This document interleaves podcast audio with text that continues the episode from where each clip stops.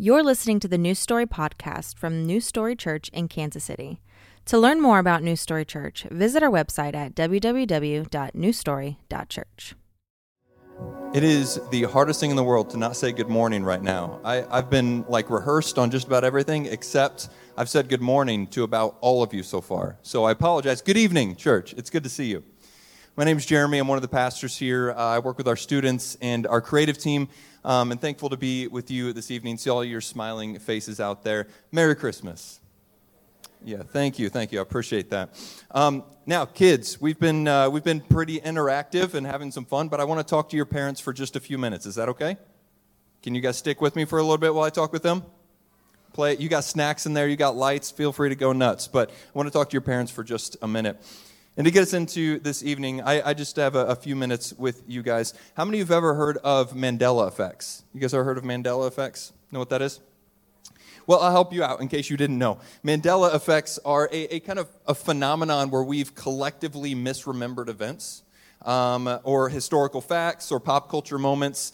Um, it, all, it all started back with uh, Nelson Mandela, um, president of South Africa, that people had just like collectively remembered that he had died in prison in the 80s when really he died in 2013. And everyone was like, what? I don't know what's real anymore. Well, I want to give you a few more because now it's just a phenomenon where this has happened a bunch. Um, for, first one uh, the, the world shifted in a specific movie in the Star Wars trilogy when Darth Vader said what important line? Luke, I am your father. Except that's not the actual line. Did you know that? He doesn't say, Luke, I am your father. He says, No, I am your father. We've misremembered that. I've always said that too. He says, Luke, and you say it in that voice, Luke. I, that's not what he says. Maybe another one. Any, um, any uh, what's it, uh, Matrix fans? Any Matrix fans in here? A few, okay, nobody's seen The Matrix apparently. Um, in, the Ma- in The Matrix, when Morpheus is going to Neo and we're looking at the red pill and the blue pill, he says, What if I told you? And then he you know, finishes the line. Does that sound familiar to anyone? That never happened. That line is not anywhere in the trilogy of The Matrix. Nowhere and that's become a meme all by itself. It's a thing that people say, What if I told you? And they think they're quoting Morpheus when really we're uh, quoting a figment of our imagination. Maybe another one that'll be more applicable for people my age. I'm a millennial. Something we kind of collectively remember happening was a movie came out in the 90s called Shazam with Sinbad in it. Anybody remember this? That movie didn't exist, it never happened. It never happened. There was a movie called Kazam with um, uh, Shaq but maybe that's where we're getting that. But we have this memory of this. Maybe one for all generations. How many of you guys have played Monopoly? Most of us, okay, the rest of you are lying. Everyone's played Monopoly. Um, most of us remember the Monopoly guy, the little guy that's running everywhere, uh, being a little hard of sight and having a monocle. He never had a monocle. I, I know. He never had a monocle. We are mixing up, if, if I'm guessing this is where this comes from, we're mixing it up with Mr. Peanut, who's standing there with his you know, cane and his monocle and his top hat. We're mixing those two things, but you can look it up. Don't do it right now because I know some of you are tempted. Um, you can look it up later on or go play Monopoly later on. The guy never wore a monocle. You'll never see it from the original onto, onto now. Um, it, I think it's very interesting that these things can happen to us. I always find it fascinating. Um, some of you are right now thinking about how I am wrong and how you don't know if you can trust anything else I say this evening because you're so right. Um, but I can promise you, these things are what are called Mandela effects. They never happened. The feeling that you may be feeling, man, I could have sworn that this was real, but it's not. That feeling, that feeling, maybe what you're feeling right now, isn't reserved just for Mandela effects. It happens a lot this time of year. And we love to hear about and we love to sing about and, uh, and talk about the, the peace and joy of Christmas. But if we're honest with ourselves, and I know this is church and we're not supposed to be honest here, but if we can actually be honest in church for once, we'd say we believe in peace and joy this time of year as much as we believe in these Mandela effects. Man, I think they're real, but it's not. And so, to, to kind of supplement this, we try to get our kids all caught up in it with, um, with, with the lights and the big guy in the, in the red suit. And, and uh, we, we, you know, but peace and joy are no more real to us than, and I'll be careful, some of the more famous figures of Christmas.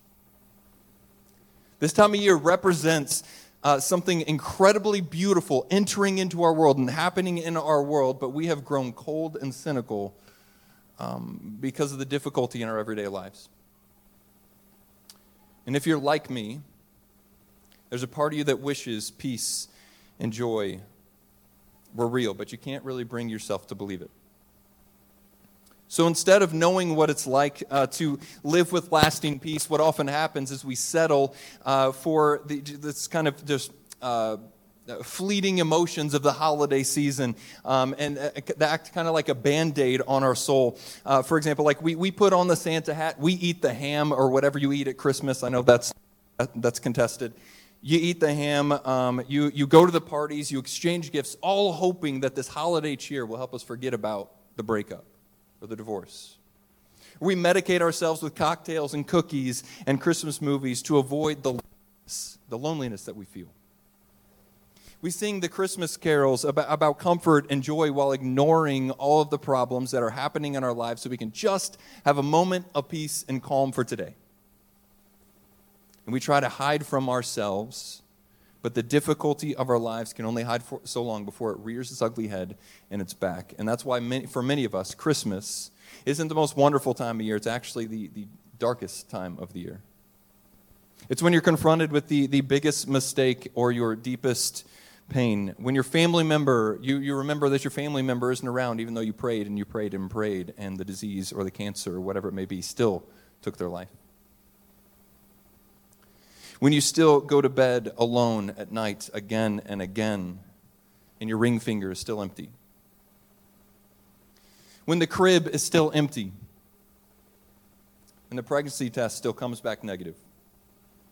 The reality of pain in our lives has kind of eroded away at the hope, or our chance at hope, and it's keeping us from believing that peace and joy can truly be experienced.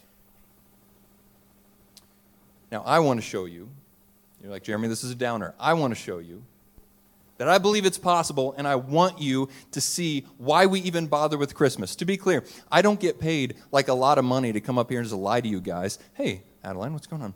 Um, glad, glad you came up to visit. Uh, we're going to go ahead and start. You guys can come forward and pray at the. Oh, I'm kidding.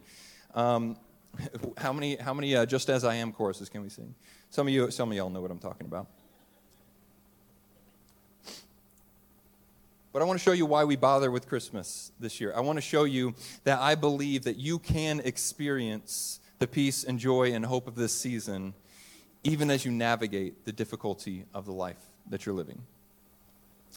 Now, even though we are, we are a church that tries to not assume information on people that you you and all this Bible background. Um, so, whether you've been a, a Christian for a long time or not a Christian at all, I'm just going to kind of assume, though, that most of us know the Christmas story kind of know the basics of the Christmas story. Maybe we go to church a couple times a year, and one of them is right now. we're like, okay, I know the Christmas story. I know what we're going to hear about. But I, and real quick, when I say the Christmas story, I just want to be clear. I'm not talking about this. I'm talking about this guy, this little nativity scene. Now, I want to review and catch us up on some ma- major pieces before we jump in uh, here in just a moment. But there has been silence from God for 400 years before we get to the New Testament. Between the Old Testament and the New Testament, there's 400 years where God is not active and he's, he's silent. And the silence is finally broken. As this young woman, her name is Mary, she hears that she's going to give birth to a baby boy, even though she's engaged and she's still a virgin. And if you're not a Christian, or maybe even if you are, and that math is not mathing for you, trust me, I get it. And she goes to her fiance and she, she tells him what's going on. And it's, it's funny, Joseph reacts uh, the exact same way you and I would. He says, Baby, this is perfectly reasonable. Thank you for sharing that with me. No, he didn't believe her. He says, You cheated on me when I specifically asked you not to? Some of y'all know that reference too. It's, it's, it's this weird situation where he, he's just not sure what to do with this, as would you. And we're going to pick up the story from this point in Matthew 1. And I'm going to put it up on the screen here for you, but if you want to open one of those Bibles, you're welcome to do that. I always encourage you, especially around important things like the birth of Jesus, you make sure I'm not making anything up because I can put whatever I want on these screens. So I want you to always make sure that what I'm, I'm saying is true and comes from the Bible. So I encourage you to open up to Matthew 1 if you want. Otherwise, I'll put it up here. But Matthew is a book, um, a letter written, or essentially a, a kind of a history written in about 70 AD by a guy named Matthew. Surprise, surprise. And he walked around with Jesus, he followed Jesus, and he wrote down what he saw and what he experienced. In this eyewitness account, Matthew says this in verse 20 of chapter 1, and I'll put it up here for us. It says this But after he, Joseph, had considered this, what Mary had told him, an angel of the Lord appeared to him in a dream and said, Joseph, son of David, do not be afraid to take Mary home as your wife because what is conceived in her is from the Holy Spirit. Verse 21. She will give birth to a son, and you are to give him the name Jesus because he will save people, his people, from their sins. So an angel comes, he affirms uh, what, what, what uh, Mary had told Joseph, and they live happily ever after, right? No, we know that's not true. But according to, I mean, this, this, this sweet nativity scene would have us believe that that's what happened. But this story is messy, it's dirty, it's dysfunctional if we just zoom out a bit. So, can we do that? Can we zoom out a little bit and look at this uh, objectively? Think about this. Mary is carrying an unborn baby while Joseph is carrying kind of the public ridicule and gossip of staying with this woman. In, their fir- in her first trimester, any, any of you women who have had babies, you know how, how this is going to go. In your first trimester, uh, they traveled 80 miles on foot to visit some of their cousins. I don't know if you guys love your cousins that much. I don't know if I do to travel 80 miles on foot to go see them in your first trimester of, of pregnancy. Mary has morning sickness, um, and, and Joseph has no idea what he's doing. He's not helpful because no first time dad knows what the heck he's doing. And you've probably experienced that too. In her third trimester, fast forward a little bit, in her third trimester, there's a call, or, or what's called a census, where they have to go back. They have to um, go back to Bethlehem, and they have to travel 100 miles, again, on foot, in her third trimester. I'm guessing no one did that in here, in this room. She's immensely uncomfortable. She has to pee all the time. And now she has to walk 100 miles back to Bethlehem. And when they finally get into Bethlehem, their hotel room had been double booked. And so now they got to find this new place. And, and Joseph is like, All we got is a barn, babe. And I don't know about you, but good luck convincing your now laboring wife that the best you can do on your budget is a barn. It's probably not going to go so well in that conversation.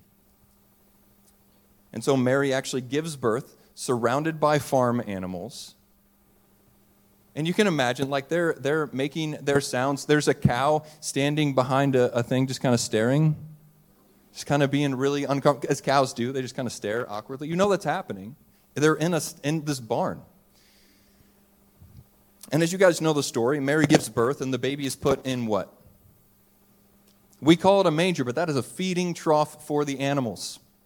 And if you uh, have animals, you know how nasty those things get. And that's where the baby's placed. This sounds really sweet, but it's really not. There was no baby shower, there was no uh, pampering, there was no luxury, there was no epidural. But when this is what we visualize, we don't really think of how messy this scene really is. The problem here is that the Christmas story has become so common that we no longer really find it compelling. We say, uh, you may sit here and say, okay, Jeremy, I get it. It was, it was a little bit more messy, but I still have my question I had at the beginning. What does this have to do with me? What does a, a young woman giving birth to a baby 2,000 years ago have to do with me? Well, this next part is huge when it comes to our ability to genuinely experience peace and joy and hope this season. So look at verse 22. I'll put it up here for you. Verse 22 and 23. All this took place, the birth of, of Jesus, all took place to fulfill what the Lord had said through the prophet. The virgin will conceive and give birth to a son, and they'll call him Emmanuel, which means God with us. Now hear me. There is this idea, and I don't I don't know how we came up with this, but there's this idea that in order to come to church, in order to come to God or experience him in any meaningful way, real way, you have to clean yourself up. Maybe some of you have thought that before even coming in tonight. You've heard people say it, if I walk through those doors, I'm going to burst into flame. That's where this comes from. We have this idea that we have to clean ourselves up, talk a certain way, dress a certain way, and this passage shows us the exact opposite of that. The Christmas story is not a story of God seeing that everything was neat and tidy and then deciding to step into that and show up. It is a story of God following through on a promise he made 700 years prior. And it was in the midst of our pain and our mess, as we just saw, that God came and made his presence known to the very people he created and he loved. And so, this passage in, in Matthew that we're reading here is actually a quote. If you, if you have a Bible open, you'll probably see a little footnote that points back to a prophet named Isaiah. And I'll put it up here for you. He's quoting from here, Isaiah 7:14. Therefore, the Lord himself will give you a sign. The virgin will conceive and give birth to a son, and will call him Emmanuel. See, Joseph was a, a Jewish man. He knew the Old Testament Bible. He knew the, what the prophets had said. He knew this and so when the angel quotes this in Matthew, he is, God is connecting the dots for him. And he's saying, Joseph, that, that promise that, that God made, that, that I made 700 years ago, that promise, yeah, that is about to happen through the baby that is in your fiance's womb. And this would have been mind blowing for them back then because at that point in time, they didn't even utter the name of God. They actually had an abbreviation for it. They didn't want to say the Lord, they didn't want to take the Lord's name in vain, and so they were so careful to just not even say the name. And what we see here in this moment of Jesus' birth, we see God going from a deity whose name you cannot speak to a baby with flesh on. We see he went from a God whose name you could not utter to being so desperate to be near to us that he took on the messiest form in order to be near to you and me. See, some of us think that God is distant or he's indifferent um, or, or he's, he's keeping his distance from us because of our messiness or our baggage, but the story of Christmas proves that he is not afraid of your messiness. Rather, he came to meet you in the middle of it, Emmanuel, God with us. God with us means that the God of the universe it's not indifferent to your difficulty, your dysfunction, or your desperation. And this is ultimately where we get our hope. This assures us that, that real peace and real hope are really available because in our mess, He drew near to us uh, and offers us renewal. He offers us redemption through His Son, Emmanuel. We know Him as Jesus. And that name Jesus, you, you may not be aware, the name Jesus in Hebrew is actually Yeshua. It's also where we get Joshua. And there's t- two Hebrew roots in, the, in that name, Yeshua. There is Yahweh, kind of the name of, of the God of the Old Testament. And the second is the word saves. And so the very name of Jesus means God is salvation. Emmanuel means God with us. Jesus means God is salvation. And so the story of Christmas is a story that the God of the universe came down to be with us, Emmanuel, and to save us, Jesus, from our brokenness once and for all. And here's what I can tell you if you acknowledge that, if you acknowledge that you're broken, that you are not perfect, that you are in need of a Savior, Christmas is a reminder of the hope and peace available to you.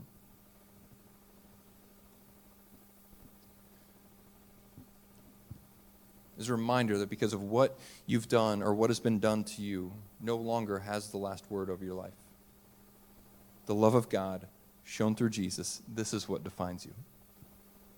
And if we believe that, we can experience peace that makes no sense at all around this time of year.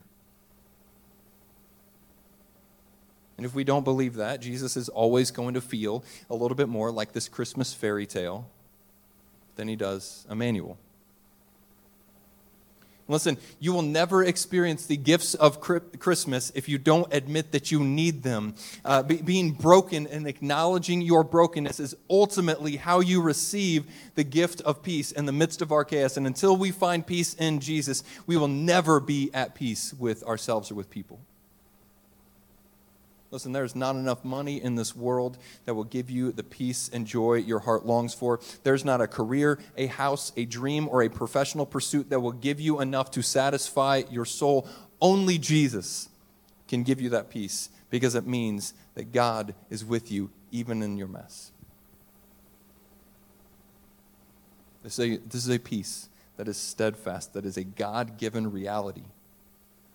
That despite your darkest moments, and in your deepest shame, And Jesus, God drew near.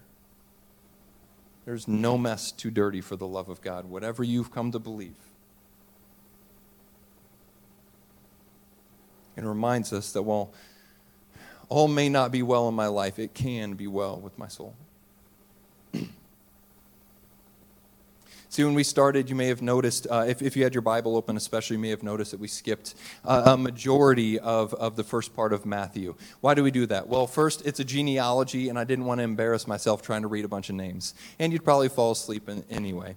But it's a genealogy. And in ancient Hebrew culture, genealogies were a lot like um, modern dating profiles, they were selectively honest. And if anyone has done online dating, you know what I'm talking about, being selectively honest. Like online, online dating profiles, guys will say that they're 6'2 when they're barely 6 foot, even with, with like cowboy boots on. Or you'll, you'll put in there that you're a runner when you want, you, you have one pair of Lululemon yoga pants and you've run one 5K and now you're a runner. This is selectively honest. This is what we do. If you've done online dating, you've seen that. But similarly, genealogies are, are, are, are of through ancient history were selectively honest to make you look as good as possible. But the family of Jesus that you read through in Matthew is not edited or amended in any way. In fact, it is incredibly jacked up. It includes Gentiles who, who were non Jewish people and viewed as dogs in Hebrew culture. It includes women who were seen as second class citizens in, ancient, in the ancient world. It includes sinners, and, and for the sake of kids being present, I won't go into what all that means. But listen, anyone trying to manufacture the case for Jesus being God would have never included all the baggage that Jesus includes in his family line. His family is filled with misfits and screw ups and outcasts and the morally corrupt. But here's what I want you to, to remember today that the family Jesus came from tells us everything about the people he came for. The family that Jesus personally identifies with comes from and, includes things that sound like we're playing like a buzzword bingo. It includes family dysfunction, exploitation, addiction, anger, anxiety, loneliness, marginalization, oppression, shame, manipulation, rage, desperation. And if you can find yourself somewhere on that list, you can find yourself in the family of God.